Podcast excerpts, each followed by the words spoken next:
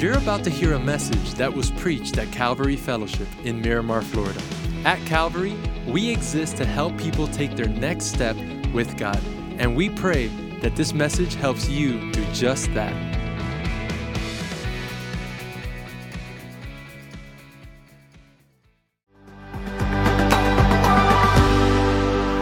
How's everybody doing?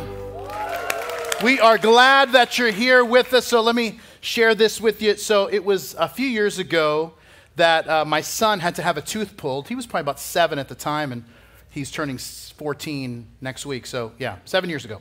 Anyway, so but he loves he loved when he was young telling the story because the dentist said he was braver than most of the teenagers that would come in, and so he would start off with "I'm braver than most teenagers" as he would introduce himself. But anyway, uh, but they've pulled the tooth. And then afterwards, he asked if he could have the tooth. And so they put it in a bag and gave it to him. And the dentist said, Xander, why do you want it? And he said, um, Doctor, it doesn't matter how the tooth comes out. If it's out, I get money. And uh, so he says, because there's this big, hairy tooth fairy that comes to my house that, that drops off the cash. So, anyway, um, that afternoon, we had planned this trip to Orlando. He took the tooth with him because his plan was when he got to the hotel, he was going to put the tooth under his pillow at the hotel because apparently the tooth fairy would show up there. And so while they're driving, while we're driving, my daughter Mia, who's probably about 10 at the time, asks Xander why he brought the tooth. And he says, Because I want to put my tooth under the pillow so the tooth fairy can give me some money. And Mia says, Xander, the tooth fairy isn't real. And he says, Yeah, I know that, but dad doesn't know that. And, uh, and Mia says, Of course, dad knows the tooth fairy isn't real. And he's like, Mia. And he starts whispering and he says, I know that dad knows, but dad doesn't know that we know. And if the big hairy tooth fairy finds out that we know, we are out of business. And, uh, and that, by the way, there's something wrong in the parent child relationship. Number one, when they refer to you as the big hairy tooth fairy. And there's another problem when kids losing teeth, they see that as a business venture built on deception, and all your kids are in on it. So, anyway, no perfect families. But now, for my kids, money is serious business, and, and it probably is the case for you as well. Now, here's the thing that I know that's true about me, which I'm guessing is probably true for you as well. You weren't given any kind of financial education in school. You were taught helpful things like algebra, trigonometry, you know, things you're using every day. And so, now, uh, but what I also know about you is that you probably weren't taught anything when it comes to money from your parents. And, and, the reason is because they weren't really taught anything by their parents. And that lack of education has gotten us to a place where a lot of times we start making very poor financial decisions. Now, let me say this kind of at the outset, which I think is so nobody gets nervous. I'm going to talk about money for a little bit today. And uh, because of the section of scripture that we're in, now, if you don't know anything about Calvary or you're newer, let me just tell you that one of the things we do at Calvary is that we just work our way through books of the Bible, chapter by chapter, verse by verse, and this is where we are. And so that's why we're going to talk about it. And uh, so if you've been with us in our series in the book of Acts, we've been working our way through. So this isn't like an out of the blue money talk. The other thing is, if you're new at Calvary, or if you've been here for a while and just want to know what our approach is, uh, here's one thing you can be sure of we never manipulate people to give, we never try to guilt people into giving. Um, and, and the more astute among us have already noticed that we don't pass a plate. Uh, that's just not our style. And so we have boxes in the back if you want to give, and you decide. And so, uh, because, you know, and we've all seen this. Like, if you watch Christian television, which is neither Christian nor television, um, and so they'll, you know, it's like, you know, the music will come on, and then, um, you know, they'll start passing the plate. Then the pastor will come around. He'll take off his glasses. He'll come around from the pulpit, and then suddenly he develops like the southern accent. Brothers and sisters, our ministry won't survive without your support. And so we don't do that, even though I guess I just did it. But that was just more for illustrative purposes. So, but anyway, instead, here's our style. Our style is, our style is we teach you what the Bible says about giving, and then you decide whether you're going to obey the Bible or not. That's your call. But one of our guiding principles, one of the just most important passages for me as far as how we do ministry, is in the book of Second Corinthians, where it says this that each of you should give what you've decided in your heart to give, not reluctantly or under compulsion, for God loves a cheerful giver.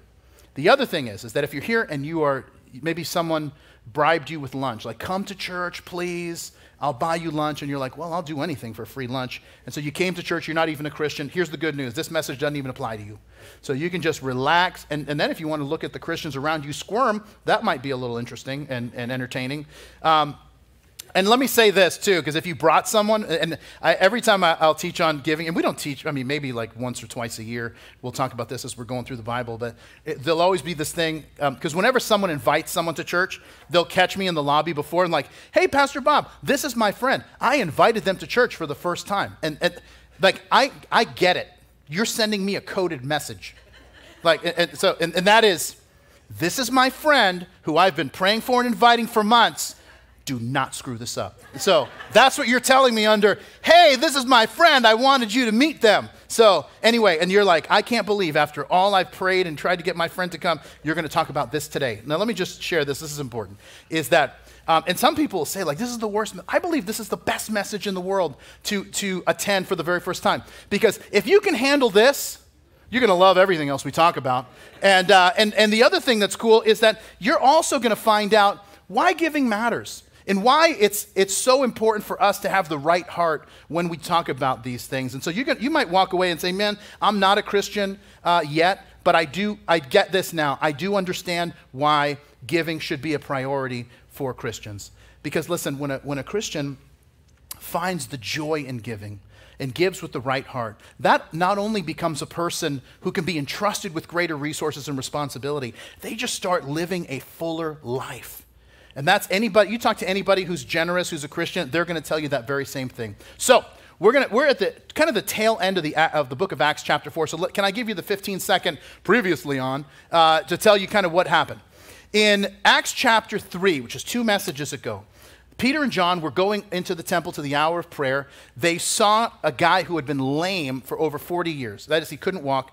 Peter and John pray for the guy. He's healed. Starts jumping up and down. People start going crazy uh, that this guy had been healed. He's, uh, Peter starts preaching about the resurrection and the resurrection of Jesus and how people can come to know him. And uh, lots of people come to know Jesus. Right around that time, Peter and John are arrested by the temple police.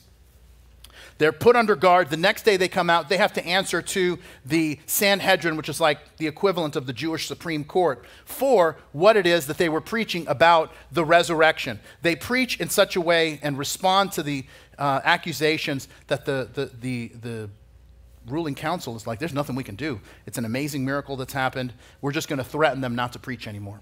So they threaten them, get out of here, but if you preach again, we're going to arrest you and whatever. And then and they go back to their friends and they and they just start praying that God, not like, God, how'd you let this happen? Instead, they start praying, saying, God, give us more boldness to preach. And the place where they were praying was shaken at, at the power of, and then it says that God filled them with the Spirit and that's where we left off in verse 31. So here's where verse 32 comes in in Acts chapter 4. It says, Now the multitude of those who believed were of one heart and one soul, and neither did any say that they had things that he possessed was his own, but they had all things in common. And with great power the apostles gave witness to the resurrection of the Lord Jesus, and great grace was upon them all. Nor was there anyone among them who lacked. For all who were possessors of lands or houses sold them and brought the proceeds of the things that were sold and laid them at the apostles' feet, and they distributed to each as anyone had need. And Joseph, who was also named Barnabas by the apostles, which is translated son of encouragement, a Levite of the country of Cyprus, having land, sold it and brought the money and laid it at the apostles' feet. If you pause there and give me your attention, three things that we're going to look at today. The first is this is that giving is a reflection of God's generosity. Now, there's a little bit of a play on words that's happening here that you can't see in English, but is, uh, it's really quite clever in, in the Greek language. It, it starts in verse 31 where it says that all the believers, uh, when they prayed, the place where they assembled was shaken and they were all filled with the Holy Spirit. And that word filled is this Greek word plethos, that, where we literally get our English word plethora. And so there is this expansion that's happening even in them where they're filled with the Spirit. Luke uses that same word when it says in verse 32, now the multitudes who believed. It's the same word, plethos, that refers to there is this filling. It, there was a growth that was taking place. And what's important is, is that Luke, with using these two words, is connecting the filling of the Holy Spirit with boldness in preaching, he's connecting it to their generous giving. So the preaching that was happening externally was evidenced by what was happening internally through their generosity towards each other. Now, if you weren't with us at an earlier study, we talked about this at the end of chapter 2 of the outrageous generosity of the early believers. And by the way, this isn't just the Bible that's telling us this, outside sources tell us this as well. There was a Roman emperor, an early Roman emperor named Julian, uh, who just hated Christianity, and one of the things that he wanted to do was revitalize uh, all of the pagan religions and really see that come to prominence again. So he persecuted Christians, hoping that that would cause uh, the, the, the, swell of the Christian faith to wane so that he could uh, see, once again, the growth of these, these pagan movements again. And every time that he persecuted Christians and tried to push the pagan religions, Christianity just kept expanding. And so he was so frustrated that he wrote a letter to one of his friends about this that has survived antiquity. I just want to read two sentences from this letter that, he, that Julian writes. He says, Their success lies in their charity to all. They take care not only of their own poor, but ours as well. Th- one of the things that differentiated Christians from everybody else was their attitude towards and how they used money. Generosity was built into, it was baked into Jewish culture. Tithing, that is giving God the first 10% of whatever we make, was part of the Old Testament law. That was commanded, that was part of what was happening. But what's important is, and this is the thing that's important to note, the question that sometimes we ask is I understand the command, but why? I mean, is it because God needs the money? Is God broke? Is heaven in foreclosure? Is that, is that what's, what's happening? No, it's not. We, God, we're commanded to give because it's good for us to give. In Deuteronomy chapter 14, you'll see it in your notes. It says, The purpose of tithing is to teach you to always put God first in your life. Because there is something that happens every time we give. Every time we give, we give away part of our selfishness. Every time we give, we give away part of our self centeredness, and we start putting others first, and certainly God first. But then the question becomes okay, but, but why does God care about us being generous or not? I mean, why, why is this an area of concern? And here's why because God knows this, and by the way, you know this too, that generous people have way more joy than greedy people. I mean, think about this. Think about your own life. And you know some generous people, and you also know some greedy slash stingy people. Who's happier? Right? Who has more joy in their lives? And by the way, have you noticed it doesn't matter who has more wealth, who has more income. Uh, it's why? And, and the challenge is, is that a lot of times we don't see ourselves as greedy or stingy. You know, I've been a pastor for about uh, 25 years, and you know that I've never had anyone in 25 years come into my office and say, Pastor, I need to talk to you, and sit down and say, My problem is I'm greedy. Like, never. Because no one sees themselves as greedy. They just see it as, well, if I just had more, I would be generous. The problem is, is that, like we said that five years ago, and maybe now there's more and we're still not more generous because that's just what happens. If we don't organize our lives around generosity, we will spend all of it on ourselves and be unable to be more generous in our giving. And the reason and what happens is is that we're the ones who miss out. The apostle Paul when he was leaving the city of Ephesus and he knew he was going to see the Ephesian he, he knew he wasn't going to see these Ephesian leaders again. He, he, they, they follow him to this city called Miletus, and we will talk about this when we get to Acts chapter 20. But when they're, he, he, he gives them like this little mini sermon, little encouragement on their way out. But one of the things that he says in, in Acts 20, verse 35, he says, I have shown you in every way by laboring like this that you must support the weak. And remember the words of the Lord Jesus when he said, It's more blessed to give than to receive. And here's what I know if you've been around uh, this planet long enough, you know that that's just the case, that it's just more blessed to give than it is to receive. A couple of years ago, my wife called me because she was on her way to Whole Foods to go grocery shopping and got a flat tire on Pines Boulevard. And I saw that as a sign from God. Like maybe the Lord doesn't want you at Whole Foods, and uh, let's let's do something else, you know. And so, anyway, but she says I got a flat tire. I said no problem. I'm on my way. I was here at church, so I get in the car. While I'm in the car, I call the tow people, and I'm like, hey, can you come and plug a tire? And so when I get there, and this is around the time that they were doing tons of construction on I 75. So the thing that Carrie, I mean, it looked like a tool that got, that got run over, but the tire was just destroyed. And I said, like, look, there's no plug in this. So I said, look, why don't you take my car, go grocery shopping, I'll change the tire, and then I'll take it over to the, the tire place down the street, and I'll get it, I'll get it swapped out. And, and let me tell you something. I, she's like, you would do that for me? Of course, I would do that for you. And so she went to Whole Foods, and you know we had to take a second mortgage to pay the bill.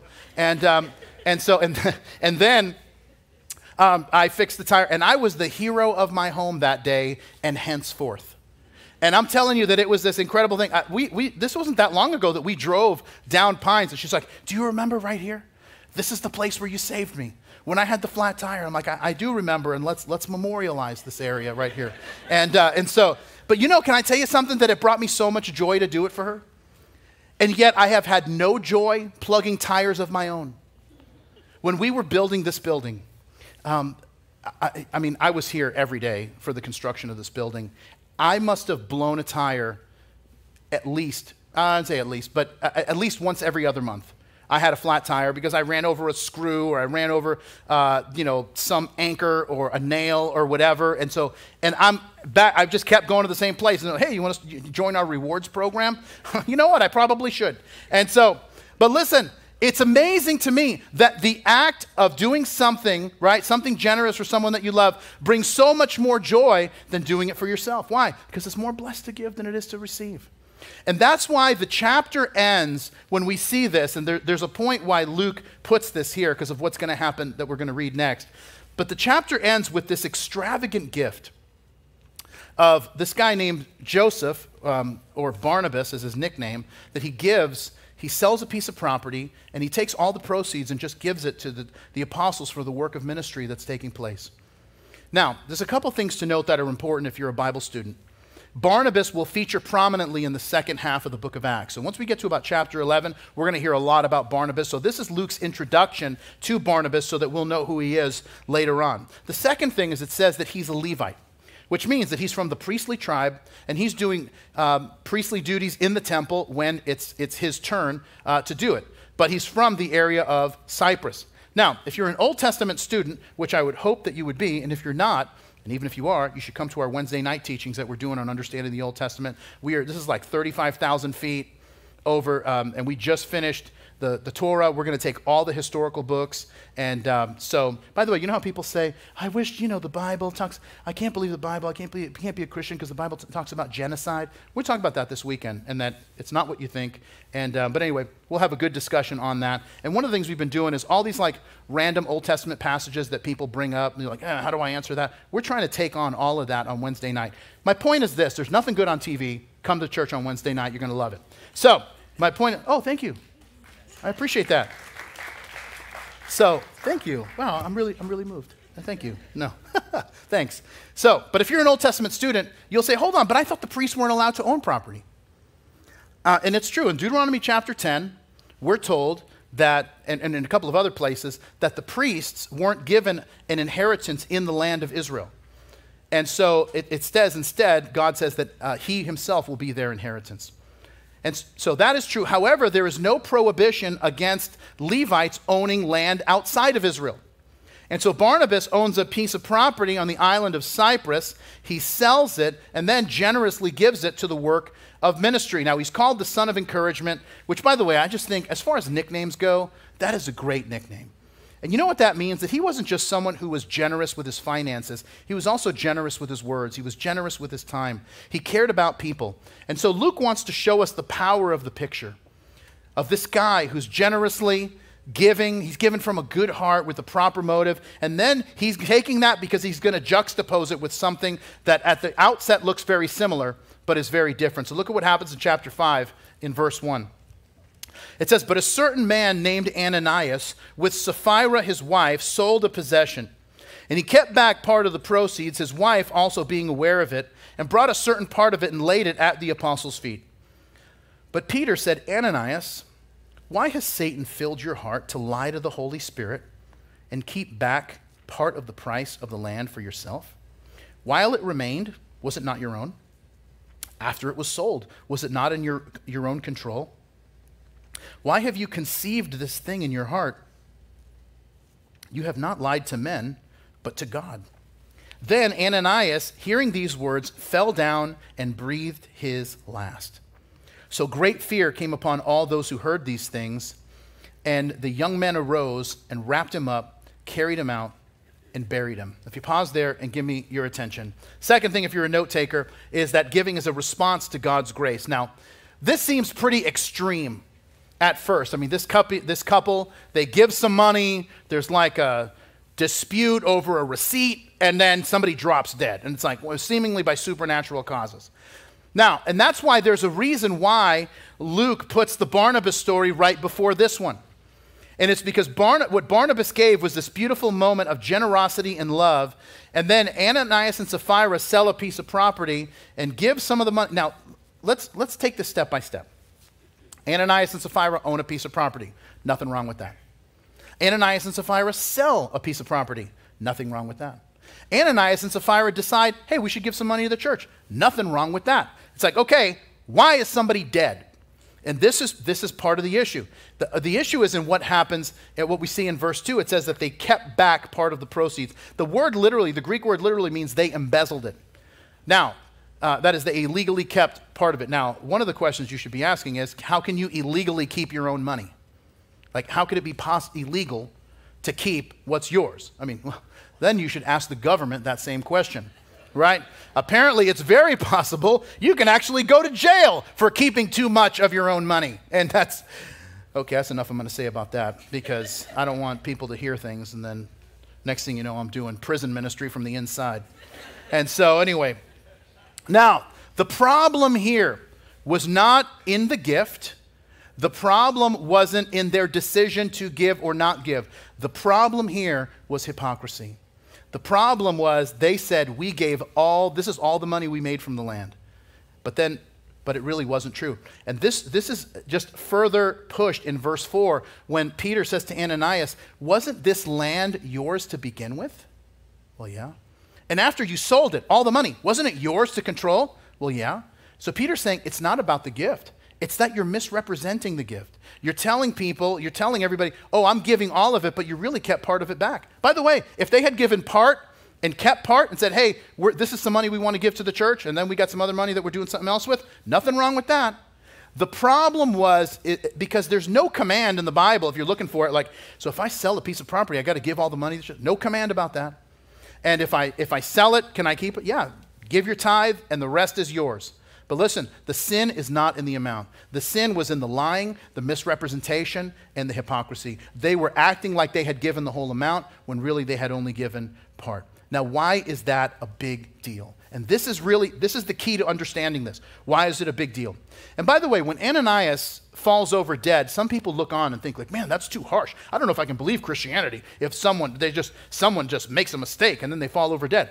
And by the way, these are the same people who are something terrible happens and like, you know, you don't find out until later what went on. And like, I, I don't know if I can believe in Christianity if something didn't happen. Uh, or, it's like, well, okay, you can't have it both ways. If you're upset that something happened, you can't be upset if nothing happened. And so you don't get to pick.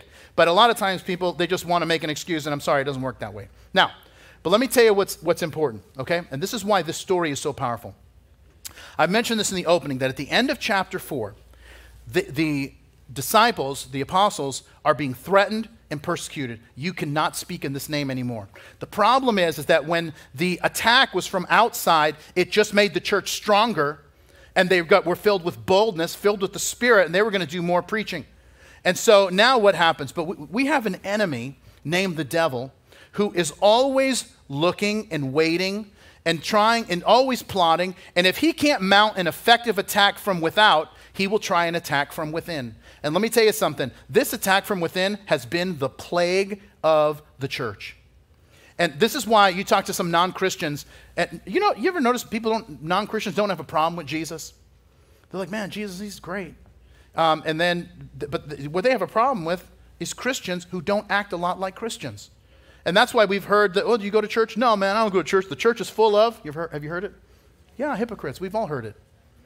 And what is it? And by the way, I don't totally agree with that, with that assessment. I think that could be said about any, any group.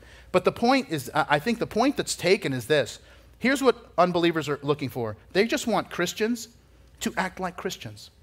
Because if you and I were there that day, if you and I were there that day, we would have seen Barnabas' gift and be like, man, that is wonderful and beautiful and right. And then we would have seen Ananias and Sapphira and look, they gave too. It was wonderful and beautiful. Everything seemed right on the outside. But internally, something else was taking place. Now, a couple of years ago, I had this uh, palm tree, I had a couple palm trees in front of my house. And um, then these woodpeckers showed up. And the woodpeckers decided to make the palm tree their home. They made their means of ingress and egress, and they had a whole thing going. And then they started doing their woodpecker thing even inside of the palm itself. So they kind of hollowed it out. And they were living there, and I was telling my wife, like, we got to get rid of these uh, woodpeckers. And she's like, oh, but the woodpeckers are so nice. And I'm like, all right, whatever. And so then I just forgot about it um, until the bees moved in. The bees showed up and evicted the woodpeckers. And by the way, there was no notice, there was no three months of eviction, there was no court hearing. It was just, you're out and that's it. And so, and then, so then the bees had full on started this giant colony. It was like New York City inside the palm tree in, in my house. So it's, starting to get out of control. So I call this tree trimmer and I'm like, look, I got to cut down this palm. He gets there and, and he's like, What's wrong with the palm? I'm like, It's not a big deal. The palm's filled with bees. Let's just get it out. He's like, What? I'm like, Yeah, I got a little bee situation. No big deal. And he's like, No, I can't do this until you take care of the bees. And I'm like, Come on, man. What's the worst that could happen? And he, I never forget this. I'm, I'm like, What's the worst that could happen? He said one word. Worst that could happen? Death. That was his answer. And I'm like, Okay, that seems pretty strong. And so, so then, so then I call a guy at church that's like a bee guy and I tell him what's going on. He's like, all right, Pastor, I'll be at your house. So I coordinate with our church bee guy, with then my non church tree guy, and then we, we get together. And uh, now let me show you, let me show you the, the, the, the, the, the, okay, these are the palms, right? Everything looks normal. And by the way, this is the palm that is totally, this is the bee colony. And so this is like a 30 foot palm that we're, that we're, that we're dealing with here. So the bee guy, who is also a beekeeper, and he's like, Look, I can't, um, I'm not going to be able to um, get all these bees out. I have to neutralize the bees. So he puts like this smoke in there that neutralizes all of the bees, and I don't know, puts them in some kind of coma type, type state. And then the tree guy then cuts down the tree. The, the, the, the, tree guy takes then a chainsaw and he cuts not like this way, but he cuts uh, this way when the tree is kind of cutting the tree in half the long ways, and this is what he finds inside. This is one small section. It was the entire tree that this was going. And so I'm talking to the bee guy and the tree guy, and both of them said, so I say to the, bee guy, um, how many bees were in here? And he says, probably like 80,000 bees that were in here. And he says, if we hadn't neutralized uh, the bees, it would have killed someone. And, uh, and, and, and, listen, you can take that away, nobody's going to pay any attention to me. Um, now, whoa, what's going on with the bees? And so, now, here's the point everything on the outside looked the same, and yet there was something internally that was going to kill everything it touched. And this is what happened. Listen, you know, Ananias is a believer. I, I believe um, that, that you know, he made a terrible mistake, but I believe he's a believer. I think that we're going to see Ananias uh, in heaven one day. I don't think he'll be involved in real estate.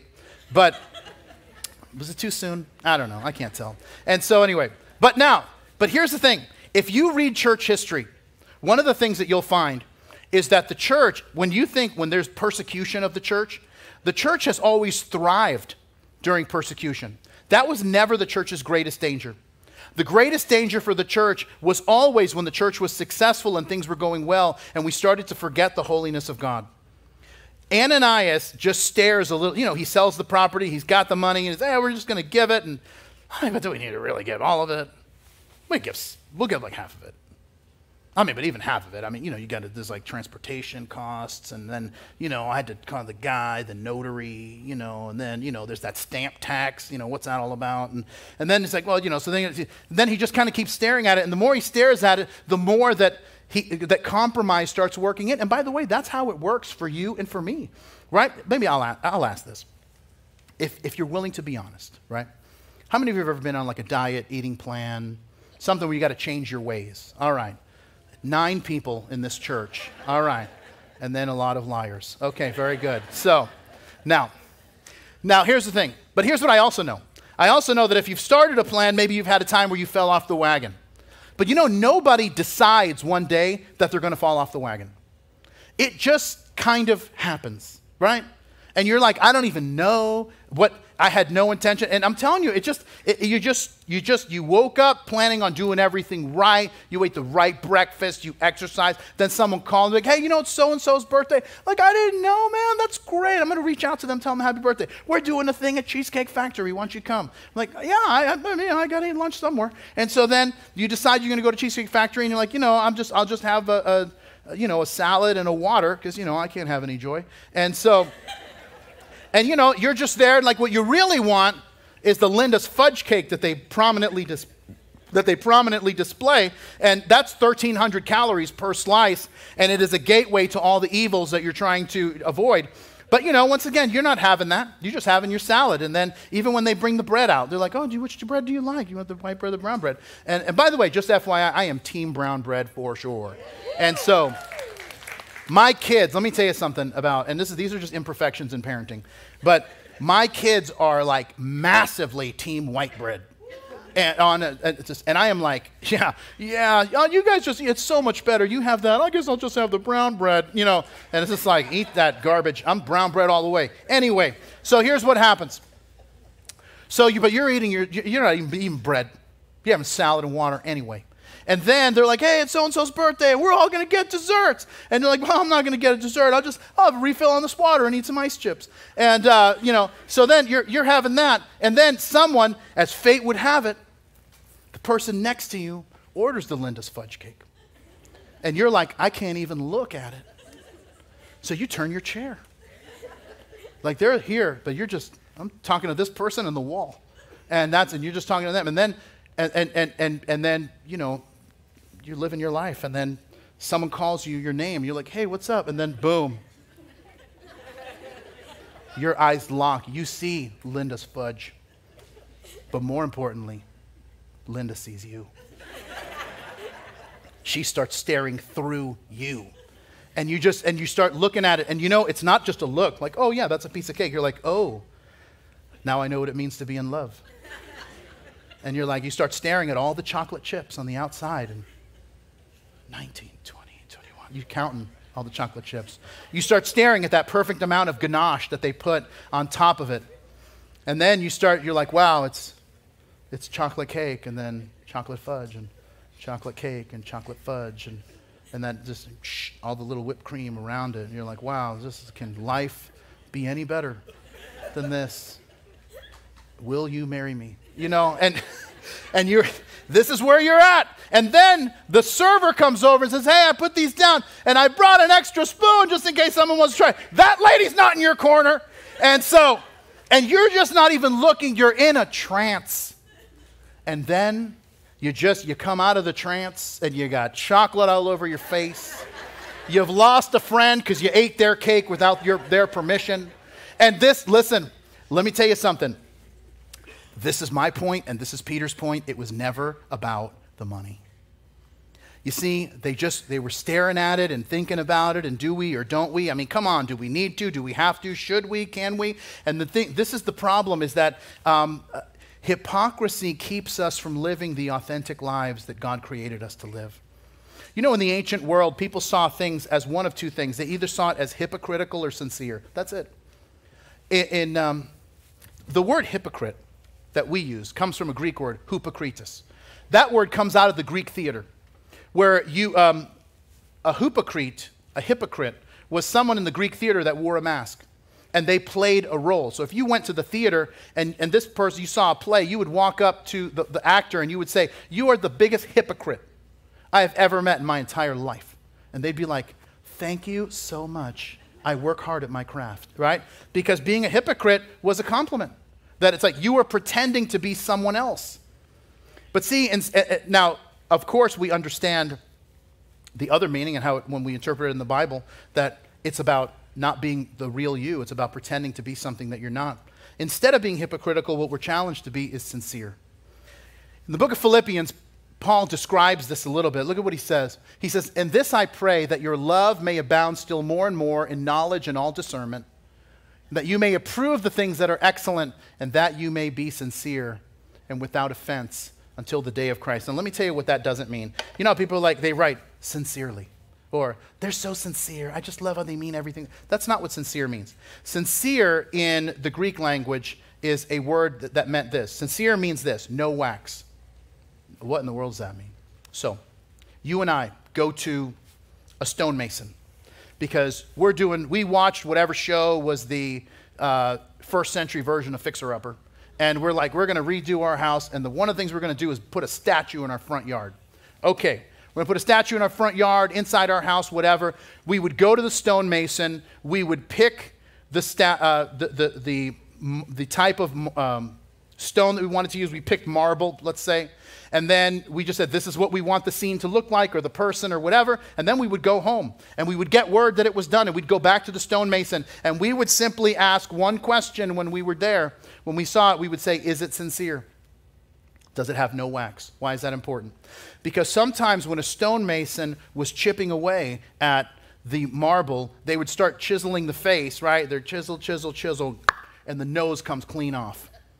Well, what they would do is instead of just throwing away the entire piece of stone and starting over, which is incredibly costly, instead what they would do is they would take a piece of stone and they would grind it down and they would take some wax and they would mix it together and they would fashion it into the nose and, and they would pop it back on, sand it down, and nobody's any the wiser at least until you take your statue home. You put it in your front lawn, and you're just watching it in the morning as the sun comes up. And then the sun comes up, the day gets hot, and now the, the wax starts to melt off of your statue. You want to talk about a runny nose? That's what would happen in your front yard. And, and so when you were asking if things were sincere, you were saying this Is anything here fake? And why does, so why, are, why is Paul telling us in this passage that he wants our love to be sincere. Because it can't be love if it's not real. It can't be love if you're hiding behind a mask. It can't be love if you're pretending to be someone else. Because for love to be real, we have to be real. The person that we love has to be real. And if there is insincerity or wax, it will hinder the relationship. And this is the issue that is being brought up in Acts chapter 5 that the insincerity and the hypocrisy is what was killing them from the inside. And look what happens. Look at verse 7. This is where we're going to bring it to a close. It says this now, it was about three hours later when his wife came in, not knowing what had happened. And Peter answered her, Tell me whether you sold the land for so much. She said, Yes, for so much. And then Peter said to her, How is it that you have agreed together to test the Spirit of the Lord? Look, the feet of those who buried your husband are at the door, and they will carry you out. Then immediately she fell down at his feet and breathed her last. And then young men came in, found her dead, carrying her out, buried her by her husband. And so great fear came upon all the church and upon all those who heard these things. Okay, pause there. By the way, this has got to be the weirdest church service ever, right? In the first century. Hey, what'd you learn at church today? I don't know, but two people dropped dead during the offering. And, uh, and then the young guys buried them it was, a, it was crazy. And uh, so we'll see what happens next week, you know. And so, so last thing in your notes is that giving is a responsibility for God's people. Sapphira's story and Ananias are a powerful reminder of how hypocrisy and compromise destroy everything it touches. And can I tell you this? Do you know that God did not create us that way? God created us to live with integrity because everything that God creates, He creates with integrity. Integrity is a word that comes from integer. What is an integer? It's a whole number. Integrity as a Christian means that we are an example of the life that we offer. So if we tell someone far from God that Jesus can change their life, here's the hope that our life had changed as well. Because everything that God creates, He creates with integrity. Let me explain it this way. Um, I went to Publix the other day and I bought some bananas. But here's what I, you can also know to be true. And, and I realized this um, do you know that you and I have never really bought bananas? We've really only bought banana peels because you've never checked. Like, hey, are you going to you buy some bananas? Yeah, but ma- open a couple, make sure the banana's inside. I don't want to I don't want to have a situation like last time. Right? You've never had that. Every time you've bought bananas, you have assumed that the actual banana is inside. Why? Because everything that God creates, He creates with integrity. Anybody want a banana? No? There you go. Welcome. Enjoy. Oh, you can have one too. All right. Who else wants one? I want something. I, w- I want to show some range. All right, here we go. There you go, Jonathan. Enjoy. Oh, intercepted. Who wants a banana? All right, all the way in the back. Here we go. Don't hit the lights, please. All right, go. Almost a good catch. Wow. All right, I got to stop monkeying around. Um, why? Everything God creates, He creates with integrity. Now, let me explain it this way. All right. Who likes watermelon? All right. Now, my wife taught me this because I didn't know anything until I met my wife. And, um, and so, how I won her over is still a mystery to me. Um, all I knew was how to be a musician, which I think was the key, although it bothers her when I say that. So, my wife taught me this trick of how you know a watermelon is ready. Because apparently there is a life cycle of watermelons. I don't know. I don't like watermelon. Um, and people are like, I can't believe you don't like watermelon. I'm like, no. You ever tried a Twinkie? way better, way better than a watermelon. Anyway, um, but she said this. You guys probably know. How, how do you know when a watermelon's ready? You knock on it, and what's the sound? Okay, all right. Let's talk about that for a second. You're, you guys are an intelligent group, and you're telling me you know the watermelon is ready when you knock on it and it sounds empty. Isn't that crazy? And yet, nobody's ever thought that because we recognize something that everything that God creates, He creates with integrity. So if it's advertising it on the outside, you can be certain that it's happening on the inside. And you know that that's how God wants to grow people? All right, who, who wants this? No, I'm messing around. I'm messing around. If you're bold enough, you can come pick it up after. Um, I ain't eating a watermelon. So if it was a box of Twinkies, you couldn't have it. But anyway. Now, but this is why, listen, God wants to build people who externally are reflecting what's happening internally. And my friends, this is why compromise is so toxic. Because it ruins your, not only does it ruin your joy and um, your ability to, to, to see God do a work in your life, it also ruins your ability to be light in, in the lives of people who are far from God. Because compromise at its core is distrusting God. So, what does it mean when we talk about living with integrity? It means that what's happening internally is really what we're sharing externally. When it comes to giving, it means that we want to be generous because we preach a God who was generous to us. One of the passages I, I love in 2 Corinthians, 2 Corinthians 8, verse 9, it says, For you know the grace of our Lord Jesus Christ, that though he was rich, yet for your sakes he became poor, that through his poverty we might become rich. And I, I just, I, I, love that. When you and I understand the gospel, we can't help but be generous because of how incredibly generous God has been with us. And so then, so let me close with this real quick. How do we begin the journey of generosity and take steps to becoming more generous? Three things. Number one, if you're a note taker, become a priority giver. That means you give to God before anybody else. You can really only do five things with money you can spend it, pay taxes, repay debt, save it, or give it. And we usually do it in that order. We spend it on what we want, we give Uncle Sam his cut, pay Visa the minimum, save what we can, and say, God, I wish I had more. And here's what priority giving does priority giving flips that and says, God, I'm putting you first because I trust you. Listen, some of us are believers and we don't give anything. We got to fix that. Uh, some of us have a greater fin- uh, financial commitment to Disney Plus than we do with God's church. And listen, we got to be more committed to God's kingdom than the magic kingdom, for sure, if we're Christians. Here's the second one is become a percentage giver. That is, become a believer who tithes. And listen, I'm telling you, I wish I could do this for you because of what I've seen God do in my life and in the lives of other people. And by the way, this is not one of those, if you give, you're going to be a millionaire. No. In fact, I'm going to say this you probably aren't going to be a millionaire, but here's what you can have you're going to have the thing that's been eluding you peace and confidence that God is going to provide. But I will tell you this God, you trust God. God has this ability to make tires last longer, vacations cost cheaper, homes sell quicker, and jobs pay better. And because that's what happens when you put God first and you give him 10 and he says, "Hey, I'm going to take make the 90 stretch further than the 100 ever could without my blessing." Now, I know for some people that sounds like I would love to do that. There's just no way. My life isn't organized like that. Well, you've got to take some practical steps to get there. On the back of your connection card, it says send me info on. Uh, on the back, the first one says Financial Peace University. This is not something that uh, we host it, but Dave Ramsey and his team are the ones who teach it. But this is a course designed to help you get your financial world in order. And if you're thinking, oh, I can figure it out myself, it's okay, everybody has debt, listen, I told you this in the beginning that most of us were not given financial education in school. And we weren't taught how to deal with financial issues by our parents. But let me tell you the biggest obstacle that I've seen, and we've been running this class for a few years now at Calvary. The number one obstacle to Financial Peace University, here it is, you may want to write it down, it's pride. It's pride. People think, oh, I should know this already. I already know some of that stuff. They're not going to teach me anything new. And, I, and I'm, look, I'm, I'm X number of years old. I should know that already. How, were you, how are you going to know that if no one taught it to you? Listen, I believe, I believe one of the things that brings joy in life is humility and curiosity.